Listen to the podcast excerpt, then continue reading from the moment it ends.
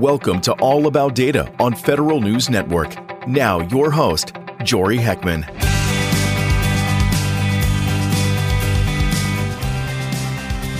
Thanks for joining me this week on All About Data, a conversation with chief data officers and the people who are making data work better in government. On today's episode, you're going to hear from a panel of federal data experts on data maturity as the building blocks to fielding artificial intelligence. This is a conversation I moderated at ATARC's AI and Data Summit earlier this month. You'll first hear from the Deputy Chief Data Officer at U.S. Citizenship and Immigration Services, Damien Kostick. We've done our exploration and experimentation into how to work with immigrants uh, through their user experience through our website and how to facilitate questions and route them appropriately. And we've also have a number of situations where we're trying to look at whether it's photographs, documents, but all ways in, to be able to help facilitate and expedite the processing. I'm going to do the unorthodox step of actually making sure my recorder is rolling in the background. But Alexis, please do introduce us while I do that quick bit of administrative work. Sure. Hi, everyone. My name is Alexis Banks. I'm an IT specialist uh, with the EPA, Environmental Protection Agency. Um, my background is in mathematics, economics, data analytics, and data visualizations. As far as our agency, right now, a use case, I won't get too specific since we can't talk about everything, but facial recognition. So one unique thing that we use for facial recognition is making sure we can store all of these different documents. And the best way, we've implemented an AI program so that it can recognize different signatures, different fonts, names, pictures. But it's very interesting with facial recognition because a lot of people think of it as it's just for people, when in actuality, we can use it for all different things. Um, and this helps to speed up the process, especially when we're thinking about a library. And we have all these different documents. And if you think of it manually, it would take days after days, if not years, to try and organize all of this different old data when we can just use a software that can recognize it for us. So we're continuing to use move forward with that, um, and I'm looking forward to that project. Thanks, Alexis. And the good news is we are recording, so we did get that. Suman, over to you. Sure. Good afternoon, everyone. Uh, I am Suman Shukla. I work as a section head data management at Copyright Office at Library of Congress. We have lots of use cases since we are the biggest repository of data for Copyright Office, and I won't call a silo, we, I call it a center of excellence scattered all over the division that we need to connect the dots. Our strategic goal is bring data online, make it accessible, and use it for data driven decision making. And we have multiple legacy systems that are totally in separate excellence modes that do not talk to each other. So there is a lack of information sharing that needs to be connected and bring things online. That's, that's one thing. But there's a lot of information sitting in drawers. We have 41 million card catalogs sitting in drawers that has handwritten data, that has a typed data, that has printed information. And the handwriting varies over a period of time, whoever worked on that at, the, at certain specific policy times. So the biggest challenge for us is to capture those images, extract the metadata, and do a real-time keyword search to figure out which information we are looking from a remote location. You know, people who have done the copyright work, they do not have to come physically in the building to pull the drawers, look at the car to find out what work has been done. So that's something really intrigued my interest into pulling some AI aspect to look into those uh, images and digitize them, bring, put it online, and extract the metadata for uh, some kind of keyword search. Right now, we did some crowdsourcing. We that that's going to take a long time for a, a, person to sit and look at every card. We use some OCR technology, optical character recognition, to capture those images. Again, they have a limitation with the handwritten data. So that's where I am, and I'm trying to figure out how we can promote the legacy systems, sunset them, move into a new systems, and integrate the data and create a robust search engine so we can have some kind of algorithm behind it to bring everything together. Thank you. Thanks for that, Suman. And Xuân, over to you. Thank you. Um, again, my name is Xuân Pham. I am a senior actuary at the Risk Management Agency. For those who may never have heard of the Risk Management Agency, we are a small agency within the USDA, and we are responsible for running the federal crop insurance program. Most people are also surprised to find out about that as well. So I'm from the state of Kansas, so I'm going to take this back away from the, the rest of the, the, the panelists. But when you think about something as fundamental as the food that we eat every single day, you know, it's coming from on farm. And in my mind, there is no one else in the world who truly understands the value of data better than farmers, because farmers have been collecting data on their field now for you know over hundred years. In fact, in, within the USDA, there are two federal principal statistical agencies. There's NASS, the National Agricultural Statistical Service, and then there's the Economic Research Service. And all that data has been collected on the field, you know, on farms for over a very, very long time, has been used to inform data-driven decision making we're entering a new phase where climate change is affecting right, everything around us. And so, as we're thinking about ahead within the USDA, we're trying to figure out how to leverage the data that we already have, how to use the things that we already have, and to continue collecting more more data, right, so that we can inform the decision making. Because at the end of the day, the goal of the USDA right, is to ensure a safe, affordable food supply because we all have to eat. Xuân, thank you so much yeah, for that. And yeah. Suman, you were raising a point that I think would probably be great to get the rest of the panel's thoughts on, and that's information sharing and that's data sharing. That's kind of the, foundational layer to this whole AI business that we're talking about. Damien, I imagine CDO shops are spending a little bit of time on that. So just tell us more about what it takes to make sure that data sharing is happening uh, within the agency and with agency partners. Absolutely. One of the neat things, actually, I was very happy when the, the, legislation came out that created the CDOs for the DHS and across the federal government. And in particular, one of our key projects is, of course, is data sharing, but also nestled right with that is data management. Uh, so I really have to kind of hit on that. If we're going to be able to do any of the AIML projects and actually just solve a lot of basic problems around the agency, even, even before you get to ML and AI, you got to have the data to solve the problem. And so we've actively gone out, created whole basic catalogs of MOUs because sometimes it's actually kind of disorganized in the past and it's been all over the place. But we've done a lot of due diligence to try and consolidate that, make sure there's good controls over it, and in particular, when MOUs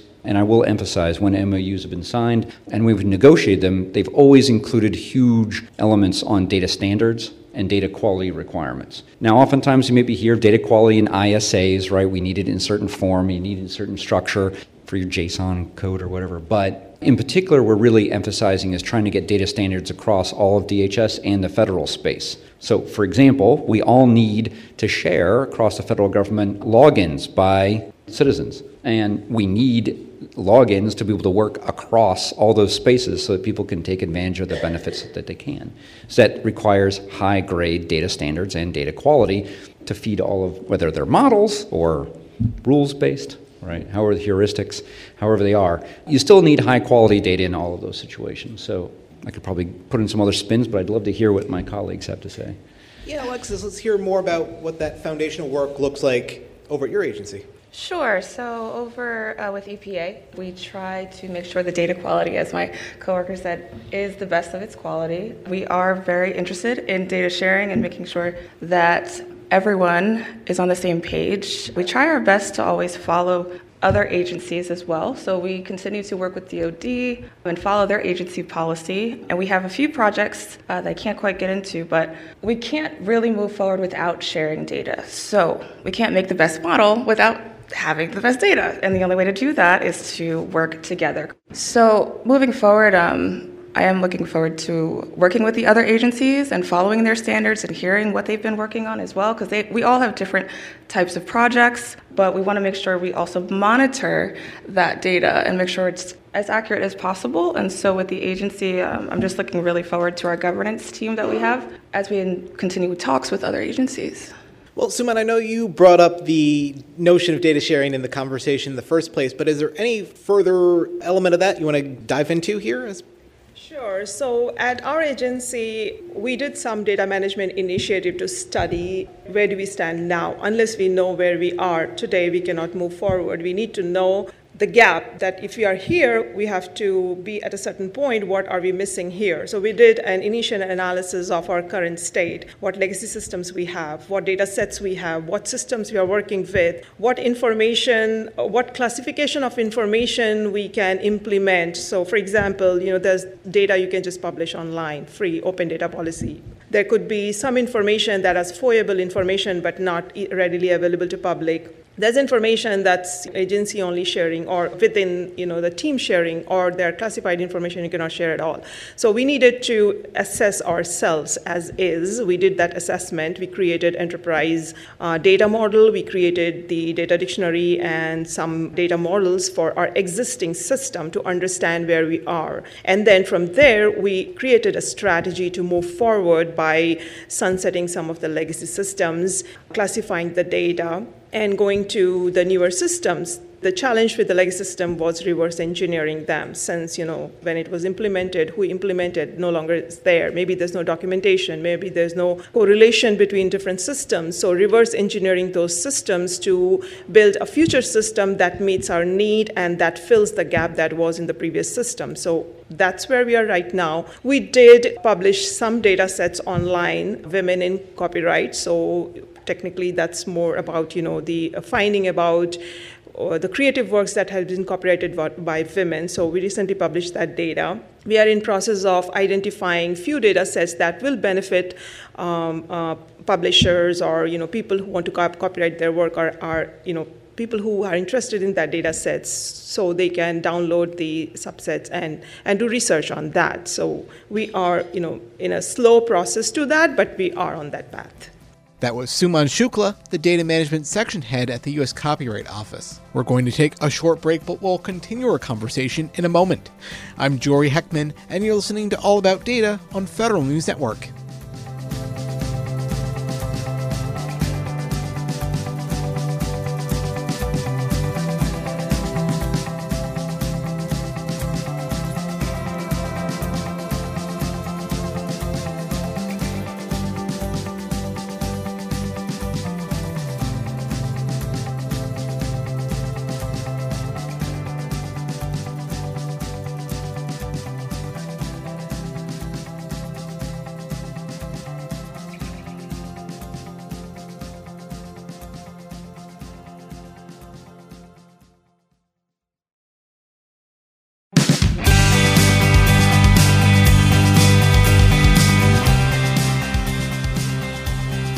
Back to All About Data, we're going to jump back into our ATARC panel discussion and hear from a senior actuary at USDA's Risk Management Agency, Xuân Pham.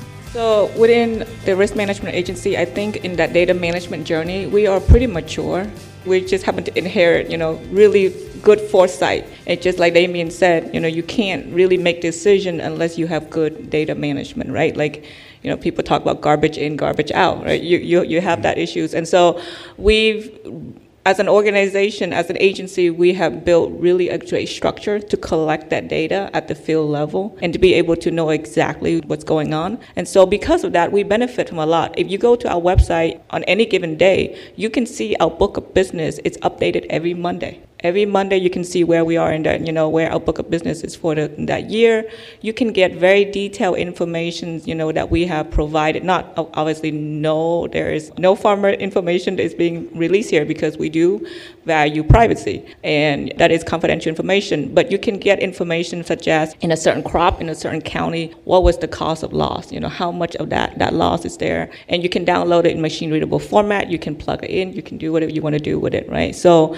um, like I said, you know, I was not there for that really difficult journey, right? But mm-hmm. as uh, you know, as someone who's coming in, um, we benefit a lot from having that, right? That mm-hmm. foresight, that that leadership that has, has happened, you know, over multiple decades you bring up this great point about not just the data maturity part of things, which is essential, but then you know that paying dividends when you need to put the data into action, when you need to get the right data to the right people in the right place at the right time. Let's hear what that means for all of your agencies. I'd love to hear getting that data in action and making sure it's in a good enough shape when you absolutely need it in a you know an emerging situation. You know, in the past, right, if you had to spend uh, nine months just trying to work on cleaning up the data before you could even get to your project, you're not exactly going to be helping the American people very quickly, um, right? And sometimes a project will take two years to get off the front.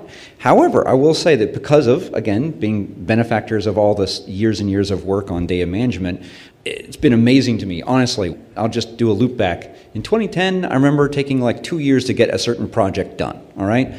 Jump forward 2022, because the data quality was so much better, because the data sharing agreements were in place, and we had connections across all the other kind of immigration space, um, we were able to get projects done in two weeks, which I swear would have been uh, at least nine months in a, in a previous era. Um, and that was really gone to the advancements of having data lake architecture, of having uh, cluster computing, but also, again, critically, the data were good coming in, and so we could make good decisions quickly and get the information we needed either whether it was statistical to leadership for making policy decisions or to operators to actually just get the job done. And in both those cases, all those advancements around data sharing just couldn't have happened. And also, uh, the ability, again, with the data sharing, that's also complicit on the IT of being able to actually get the data from one place to another without things like SneakerNet and SFTP servers and stuff like that. We've gotten much better. So, very happy to have seen all that and been a benefactor of you know, one of the recent examples I can think of within my agency is that in the last maybe two years, we have seen a lot of, of situations where there have been hurricane, there have been wildfire, there have been a lot of disaster event, and Congress have passed, um, you know, appropriation to, you know, to help farmer, right? You know, really just getting back on their feet so they can continue farming. Well, when you think about something in an appropriation, an amount that is appropriated, well, you still have to deliver that. You still have to deliver that to farmers somehow. And because we have really great data management, we have information from farmers who have bought crop insurance, we were able to utilize that information and get that payment out the door very quickly. To give an example, if a farmer was going to come into a county office and spend an entire day filling out an application by paper, that could take hours and hours of work.